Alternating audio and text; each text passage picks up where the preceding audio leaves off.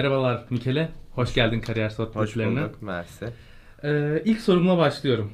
Ee, ilk olarak Mikele'yi tanıyabilir miyiz? Ee, Mikele kariyeri ve ekrandaki yüzü dışında kimdir? Hobileri nelerdir? Genelce bir şekilde kendini Yani kariyere çıkartıyorsun. Ekrandaki yüzümü çıkartıyorsun. Aynen. Geriye ne kalıyor? Aynen öyle. Bir ben var benden içeri falan mı yapmam lazım bu aşamada? Ya hobilerim olarak ben İtalyan geçmişli yani İtalya'dan göç etmiş ailem devamında İstanbul'a gelmişler ama bu bahsettiğim çok yüzyıllar öncesi yani dedemin dedesine kadar hepsi İstanbul doğumlu. Ee, öyle bir aileden geliyorum İstanbul doğumluyum Ee, ve dolayısıyla çift vatandaşım hem İtalyan vatandaşıyım hem Türk vatandaşıyım. Böyle çok kalabalık bir aileden geliyorum. Yedi kardeşiz biz toplamda. Hadi hobiler sordun diye de böyle bir balık tutmak, kayak yapmak gibi değişik şeyler söyleyeyim. Tutarsa diye. Ama kariyerden bahsedemediğim için. Aynen. O zaman süper. O zaman şimdi e, senin kariyer hayatın bayağı bir çocukluğa dayanıyor. Oradan ilerleyeceğim. E, seni çocukken ekranlarda yani Sihirli Annem dizisinde izlerken şu anda Galatasaray Üniversitesi'nde doktora yapıyorsun. Aynı zamanda araştırma görevlisi olarak çalışıyorsun bildiğim kadarıyla. Sihirli Annem dizisine o zaman çocuk yaşta nasıl katıldın, nasıl gelişti? E, sonra isteyerek mi oyunculuğa ara verdin yoksa başka bir şeyler oldu ben eğitime devam edeceğim deyip mi ara verdin? O sihirli annem süreci nasıl gelişti? Eğitim hayatına ya da bu akademik kariyere yönelmen nasıl oldu ya da öyle yani. Şöyle benim abimle ablam var. Onlar da zaten reklam filmlerinde oynamıştı. Devamında ben de reklam filmlerinde bayağı oynamıştım. Bizim bir ajansımız vardı. Bizi yönlendiriyordu. Castinglere gidiyorduk, sete gidiyorduk. Ee, ilk dizi tecrübesi ama Sihirli Annem oldu. Orada da bir oyun verdik. Ben ve kardeşim gittik hatta. Ee, ezber yaptık vesaire. Bizi bir denediler. Ertesi gün dediler ki tamam sen gel başla. O zamanlar benim böyle bonus saçlarım vardı. Çok kıvırcık bir saç. Değişik bir tiptim. Böyle yabancı bir yüz, yabancı bir sima. Çok hoşlarına gitti herhalde. Yoksa öyle ekstrem yeteneklerim falan yoktu aslında Sihirli Annem başlarken dizi. O dizi çok güzeldi. Çok güzel anılarla kendi kanalıma da içerik üretmeye devam ediyorum diziyle ilgili. E, orada bir arkadaşlık dönemimiz oldu. Sonra eğitime nasıl devam etti? Oyunculuk niye ara verildi diye soracak olursak şöyle e, benim liseye giriş sınavı dönemimdi ve dershaneye gitmem gerekiyordu. Ama çekimlerde cumartesi pazar oluyordu genelde. Çocukların sahnelerini okullarını aksatmasınlar diye öyle ayarlamışlardı. E, ben de gidemiyordum dershaneye. Belli bir süreç sonra artık sınava 6 ay kala diziden ayrılmak durumunda kaldım. Ve ayrılış aslında televizyon hayatı için o ayrılış oldu. Bayağı bir sene ekranlardan uzak kaldım. Tabii bundaki tek motivasyon benim orada eğitime gelişim değil ama dişleri taktım, gençlik, ergenlik dönemi, sivilceler, bir sürü yaşadığımız, her birimizin yaşadığı sıkıntılar. Ondan sonra bayağı bir ara verildi. Biraz benim isteğimle, biraz eğitim amaçlı, biraz da şartlar gereği oldu diyebilirim. Olsun. Güzel olmuş bence süper yani şu anda da yeniden döndün yeniden izliyoruz yani. Evet, sağ ol. Ee, şimdi şu soruma geçeyim. Galatasaray Lisesi'nde okumuşsun. Galatasaray Lisesi'ni e, biraz daha değişik bir lise kategorisine sokuyorum ben. Çünkü devlet lisesi mi, özel lise mi, bu liseye kaç puanla giriliyor, içerideki süreç nasıl ilerliyor, üniversiteye bağlı mı Galatasaray Üniversitesi'ne orayı biraz anlatabilir misin? Anlatayım. Şimdi Galatasaray Lisesi'ni böyle bazen özel sanıyorlar ama maalesef değil. Galatasaray Üniversitesi, e, Galatasaray Lisesi bayağı bir devlet lisesi. Galatasaray Üniversitesi'ne bağlı bir kuruluş. Aslında Galatasaray Lisesi'nin devamı niteliğinde kurulan üniversite fakat ikisi bağlı kuruluşlar. Şu anda üniversitenin alt statüsünde. Dolayısıyla özel bir statüsü var ama tamamıyla bedava bir devlet ünivers- üniversitesi ve devlet lisesi. Kaç puanla alıyor? Artık full puanla alıyor. Yani tam net yapmadan Galatasaray Lisesi'ne giriş olmuyor. Evet. Dereceyle alıyor. İlk yüzden aşağı öğrenci almıyordur diye tahmin ediyorum. Galatasaray Üniversitesi için bölümlerde değişkenlik gösteriyor bu. Ee, Mektebi Sultani diye geçiyor. Ta Enderun mektepleri zamanı yani padişahların saraya hizmet etmek için devlet adamı yetiştirmeye çağırdığı insanların eğitilmesiyle başlıyor. Devamında Abdülmecit döneminde Mektebi Sultani'ye gidiyor. Tevfik Fikret'in müdürlük yaptığı bir okul.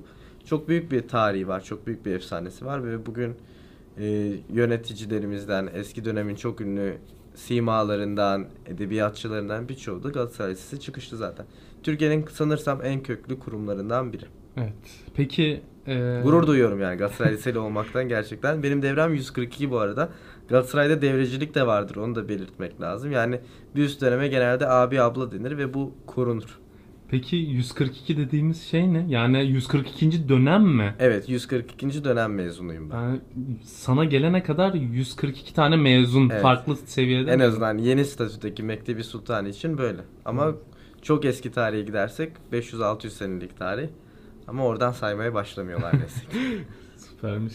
Ee, peki araya bir soru daha sokayım. Normalde Galatasaray Lisesi'ni diğer liselerden sence ayıran nokta ne? Bir ton devlet lisesi var. Ben de normal bir Anadolu Lisesi'nde okudum. Farkı neydi Vallahi sence? Biz yani çok ağır bir eğitim görüyoruz. Oraya hepimiz dereceyle giriyoruz. Sanıyoruz ki böyle 100 üstünden 100 ortalamayla falan geçeriz ama birincimizin ortalaması 80 falan oluyordu bizim dönemde. Yani bizi o kadar şey bulunca, donanımlı bulunca hocalar gitgide daha fazla zorluyor ve biz de bu rekabetten kendimize düşen kişisel gelişimi aslında alıyoruz. Bir avantajı bu. Evet. Fransızca olması yani Fransızca eğitimin verilmesi. Yani biz matematiğiydi, fiziğiydi, kimyaydı düşünün hep Fransızca aldık. Felsefeyi, sosyolojiyi bile Fransızca aldık. Dolayısıyla dil avantajı ve başka kültürlerin bakış açısını kazanma açısından da Galatasaray farklı. dil demişken o, bu soruyu da araya sıkıştırayım o zaman. Şu anda kaç tane dil biliyorsun? Çok bilmiyorum ya. Dört tane falan biliyorum ama hedefim Almanca öğrenmek. Bilmediğim dalları da bilmediğim dillere daha çok odaklıyım ben mesela ama ana dilim benim Türkçe, İtalyanca, İngilizce ve Fransızcayı da C1 seviyesinde biliyorum bununla ilgili. Süper. Ee, şimdi o zaman üniversite dönemi- dönemine geçelim. Lisans, yüksek lisans, şu anda doktora devam ediyor bildiğim kadarıyla. Bunların hepsi Galatasaray Üniversitesi. Evet okumak bana çok yakıştı. Ga- Galiba ondan oldu yani. Sevdim okumayı. Ee, peki üniversitede hangi bölümde okudun? Bu bölümü tercih etmek için bir sebebin var mıydı? Bir de Galatasaray Üniversitesi'ne girerken yine bir derece çünkü Galatasaray Üniversitesi de dereceyle alan okullar arasında aslında. Evet orada da bir derece var. Oradan da Böyle biraz deyince de aslında kötü oluyor. Orada da derece var, burada da derece var. Yok. Ama e, gerçekler. Başarılı bir süreçti Galatasaray Üniversitesi'ne girişte. Evet yüksek puanlarla alan bir üniversite. Ee, ben sayısalcıydım. Matematiği çok sevdiğimi biliyordum ama mesela fizikti, kimyaydı, biyolojiydi bunları da yapıyordum ama en çok sevdiğim matematikti benim. Ve karşıma tercihler geldiği sırada tıp istemediğimi biliyordum. Çünkü benim karakterime, mizacıma uygun bir meslek dalı değil. Aynı şekilde teknik mühendislik diyebileceğim makine mühendisliği, mekatronik mühendisliği, elektrik mühendisliği ya da tekstil mühendisliği, inşaat mühendisliği gibi dallar da benim yapıma uygun değildi. Benim yapıma uygun değildi. O yüzden dedim ki ben böyle bir sayısalcı matematik tabanlı bir mühendislik okumalıyım. İki tane alternatif vardı. Abim endüstri mühendisliği yüksek lisansı yapmıştı teknik üniversitede. Ablam da bilgisayar mühendisiydi ama ben endüstri mühendisliğinin bana daha çok uyacağını düşündüm ve endüstri mühendisliğini seçtim. Gayet de memnunum yani e, bugün yine üniversitede tanıtıma gelen liseler vardı. Soruyorlardı memnun musunuz bölümünüzden bize böyle kişisel sorular da soruyorlar. Dedim ki evet memnunum yine olsa yine seçerim. Çünkü matematik seven bir birey için çok uygun bir meslek dalı ve aynı zamanda iş olanakları da çok geniş. Benim seçmemdeki bir sebep de aslında buydu. Çünkü nerede çalışacağımı bilmiyordum. Zira akademide kaldım. Orada akademisyen olarak devam ediyorum ama bankada çalışan arkadaşım da var. Üretimde çalışan, araba, otomotiv sektöründe çalışan arkadaşım da var. İlaç sektöründe çalışan da arkadaşım var. Bu kariyer olanaklarının genişliği beni cezbeden ikinci tercih oldu. Evet. Ee, peki şimdi araştırma görevlisi olarak yani akademisyen olarak devam ediyorsun. Bundan sonrası için bir planın var mı? Doktora bitti. Bitmedi, bitmiyor. O doktora kolay bitmiyor bu arada. Doktora yapacakları da şimdiden söyleyeyim. Doktora çok uzun bir süreç. Öyle lisansa, yüksek lisansa benzemiyor. Şu anda tez aşamasındayım.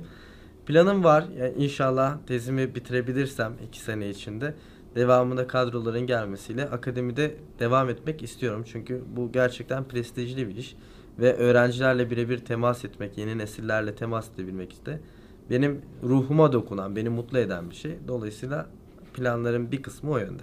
Ee, peki şöyle sorayım. Şimdi akademisyen olarak devam ediyorsun ama bir taraftan da hem 3 yabancı bir Türk programıyla hem de genellikle kardeşlerinle hazırladığın YouTube videolarıyla görüyoruz. Bu senin kariyer bakış açını değiştirecek mi yoksa bu aslında bir hobi mi gidiyor? Hobi gibi mi gidiyor? Yoksa ben bunu da kariyer yaparım, bunu da kariyer yaparım. İkisini birlikte yürütürüm tarzında bir gelecek planın var. Gelecek planların neler? Biraz onlardan da bahseder misin? Ee, aslında hiçbir gelecek planımı ben karakter olarak strict koymam. Yani kesin bu olacak diye bir şey demek bence çok doğru bir yaklaşım değil. Ama şu andaki öngörüm ikisine de devam etmek. İkisine de iş olarak bakıyorum, ikisine de hobi olarak bakıyorum. Bu şu demek yani böyle Galatasaray Üniversitesi'ne giderken evet bu benim işim ama ben bundan zevk alıyorum. Dolayısıyla aynı zamanda bir öğretmek benim hobim gibi de bir şey. Ee, YouTube'da da tabii ki belli bir döner var, gelir var. Dolayısıyla bu da aslında güzel bir model. Dolayısıyla YouTube da benim hobim ama YouTube da aynı zamanda benim işim. Ben zaten e, TEDx konuşması yaparken falan da hep bunu söylüyordum. Multitasking diye bir şey var. Bence geleceğin başarılı insanları kesinlikle tek bir şey yapan değil. Aynı anda birçok işi götürebilen insanlar. Çünkü zamanımız bunu gerektiriyor. Dünya bunu gerektiriyor. Evet. Dolayısıyla ikisi de benim hem işim hem hobim. Vazgeçecek değilim yani. Süper. Peki şöyle sorayım. Ee, şimdi kendi YouTube kanalına 3Y1T bir ekibin yaptığı bir iş. Ama kendi kanalın için hiçbir planın var mı? Yani bunu şu seviyeye taşıyacağım. Şöyle bir program yapacağım. Arkaya şöyle bir prodüksiyon alacağım gibi bir niyetin, arzun var mı? Evet onu da soruyorlar abi 3'ye biteye böyle kardeşlerle mutfakta kardeşler mutfakta gibi bir içeriğimiz vardı. Şimdi onu da biraz değiştirdik. Ee, şöyle söyleyebilirim 3'ye bitenin arkasında Hypers diye bir ajans var. Aslında biz bir ajansla profesyonel cihazlarla, profesyonel ışıkla, profesyonel stüdyolarda çekim yapıyoruz. Çekim arkadaşlarımız var. Ee, benim kanalımsa bir aile kanalı ortamında yani gerçekten yeri geldi cep telefonuyla çektik. Yeri geldi kardeşlerim evde ışık tuttu. Kendimize softbox yaptık falan. Öyle basit bir ortamda sıfır prodüksiyon aslında devam eden bir şey. Ee, kanal 100 bini bu video yayınlandığında büyük ihtimal 100 bini görmüş olacak. Bu aslında benim için bir keyifti. Arkada bir ajansın gücü olmadan buralara gelebilmek. E tabi kanal büyürse reklam almayı başlayınca o prodüksiyon destekleri de artacak. Belki bunu sağlayan bir sağlayıcıyla en azından beni editing, video montaj derdinden kurtaracak bir sağlayıcıyla daha güzel işler de yapılabilir. Düşünüyoruz kardeşlerimle sürekli. Tabii kardeşlerim de çok yoğun. Bir tanesi üniversite sınavına hazırlanıyor, öbürü tıp okuyor. Diğerinin üniversitede son senesi aynı zamanda staj yapıyor. Böyle bizim için de aslında öyle buluşup içerik üretmek zor oluyor ama yapacağız yani devam edeceğiz. İnşallah güzel olur. Şimdi şöyle bir soruyla bayağı başa dönelim. Şimdi seni sihirli anneme ilk başladığın güne götürsek yine sihirli annemde oynardım. Yine Galatasaray Lisesi'ne giderdim. Yine Galatasaray Üniversitesi'ne gider şu ana gelirdim der miydin? Yoksa bu yolda giderken şunu değiştirebilirdim, şunu şöyle yapabilirdim dediğin pişmanlık demeyelim de daha Diyelim. pozitif olacağını düşüneceğin bir şey olur muydu? Büyük ihtimal giderdim. Yani Galatasaray'dan da, Sihirli Annem'den de, reklamlardan da, YouTube'dan da vazgeçmezdim. Ama benim be- kendime pişmanlık diyebilirim. Çok geç başladığım e, sosyal medya yönetimim var. Yani gerçekten ben Facebook hesabını da, Instagram hesabını da, Twitter hesabını da çok yeni yeni açıp aktif kullanmaya başladım. Belki zamanında bunlara biraz erken başlasaydım bugün daha büyük bir, daha ileri bir pozisyonda olabilirdim. E, YouTube kanalı için de aynı şekilde. Çünkü ilk başlayanlar gerçekten çok avantajlı oldu. Öne geçmelerinin en büyük sebebi de bence benim açımdan ilk başta başlamış olmaları ve dirayet göstermiş olmaları. Yani devam ettirmiş olmaları. Yani en geçmişe gidebilsem böyle bir sihirli bir değnek olsa zamanda daha erken başlardım bu tip şeylere. Ama hiç başlamamak geç kalmışlıktan Daha iyi. daha iyidir. Peki ben şimdi son iki sorum var ama bu son iki soruya geçmeden önce şu Sihirli Annem'de ya da e, bu YouTube serüvenine başladıktan sonra böyle seninle ilgili bir komik anı, ilginç anı insanlarla karşılaşınca oldum ya da sette olan bir ilginç anın Oluyor. Mesela- vesaire var mı? Üniversite kapısından çıkıyoruz. Aa Mikele falan diyor. Böyle el ense böyle geliyor fotoğraf çekiyor falan. Ondan sonra aynı çocuk pat derse geliyor. Karşısında beni hocam falan özür dilerim falan diyorum. Sıkıntı yok. Yani öyle bir çapraz etkileşimler de oluyor. Yani tanıdıkça insanlar ama ben samimi bir insanım genelde. Dolayısıyla bu tip küçük şeylere fazla takılmıyorum ama e, aslında de, zor bir iş yapıyorum yani onun da farkındayım çünkü e, üniversitede başka bir kariyer yönetiyorum YouTube'da ya da medyada başka bir kariyer ve bu ikisi aslında böyle örtüşen karakterler olmuyor zıt karakterler oluyor dolayısıyla ben bu ikisini de yönetirken arada böyle bazen böyle bir adaptasyon saniyelerim dakikalarım oluyor. Dolayısıyla biraz çift yönlü böyle paralel kariyer kelimeye bak. Paralel kariyerler yönetmek aslında kolaydır nispeten yani ama bu tip bir şey aslında zor. Anladım. Peki şimdi e, konumuz kariyer sohbetleri. O yüzden sondan bir önceki sorumuz da üniversitede ve lisede yeni başlamış arkadaşlarımız var veya sonunda olan veya üniversiteyi bitirmiş şu anda mezun durumunda. Bu arkadaşlara hem hayatları için hem gelecekteki kariyerleri ya da üniversite dönemindeler e, bu kişiler için tavsiyelerin var mı? Ee, şöyle tembel olmayın. Tembel olmamak da az çalışmak falan değil. Yani araştırma konusunda, ne istediğinizi bilme konusunda, e, ileride size neyin avantajı getireceği konusunda tembel olmayın. Yani kendinize nerelerde yatırım yapabileceğinizi mutlaka araştırmanız lazım. Şimdi anda tam kesin konuşamıyorum çünkü yüzlerce bölüm var ama her bir bölümün farklılaştıran sizi avantajları var ve bunları sizin araştırmanız gerekiyor. Bu sorumluluğunuzu annenize, babanıza, rehberlik öğretmenlerinize, büyüklerinize teslim etmeyin. Bu sorumluluk size ait. En iyi şekilde yapmanız ancak sizin yapmanız da mümkün. E, aç olun, hırslı olun.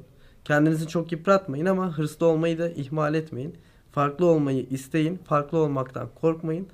Eğer gerçekten isterseniz başarılı olabilirsiniz ama biraz emek de vermek gerekiyor. Yani sırf istemek yetmiyor. Birçok insan istiyor başarılı olmayı unutmayın. Ama farkı yaratan o direnme gücü. Düşüyor herkes. Herkes burada başarılı hikayelerimizi anlatıyoruz. Geçiyoruz kamera karşısına ama herkes düşüyor. Herkesin sıkıntıları var. Herkesin başarısızlık durumları var. Ama o insanlar kalkmayı bilen insanlar. Yerde kalan insanlar. Kalkmak istemeyen insanlar. Devam hayatlarını daha böyle mütevazi bir seviyede devam ediyorlar. Siz farklı olmaya özen gösterin. Madem Ağzına izlediniz sağlık. videoyu. Ağzına sağlık Mikele çok güzeldi hakikaten. Ee, son sorum ise şöyle.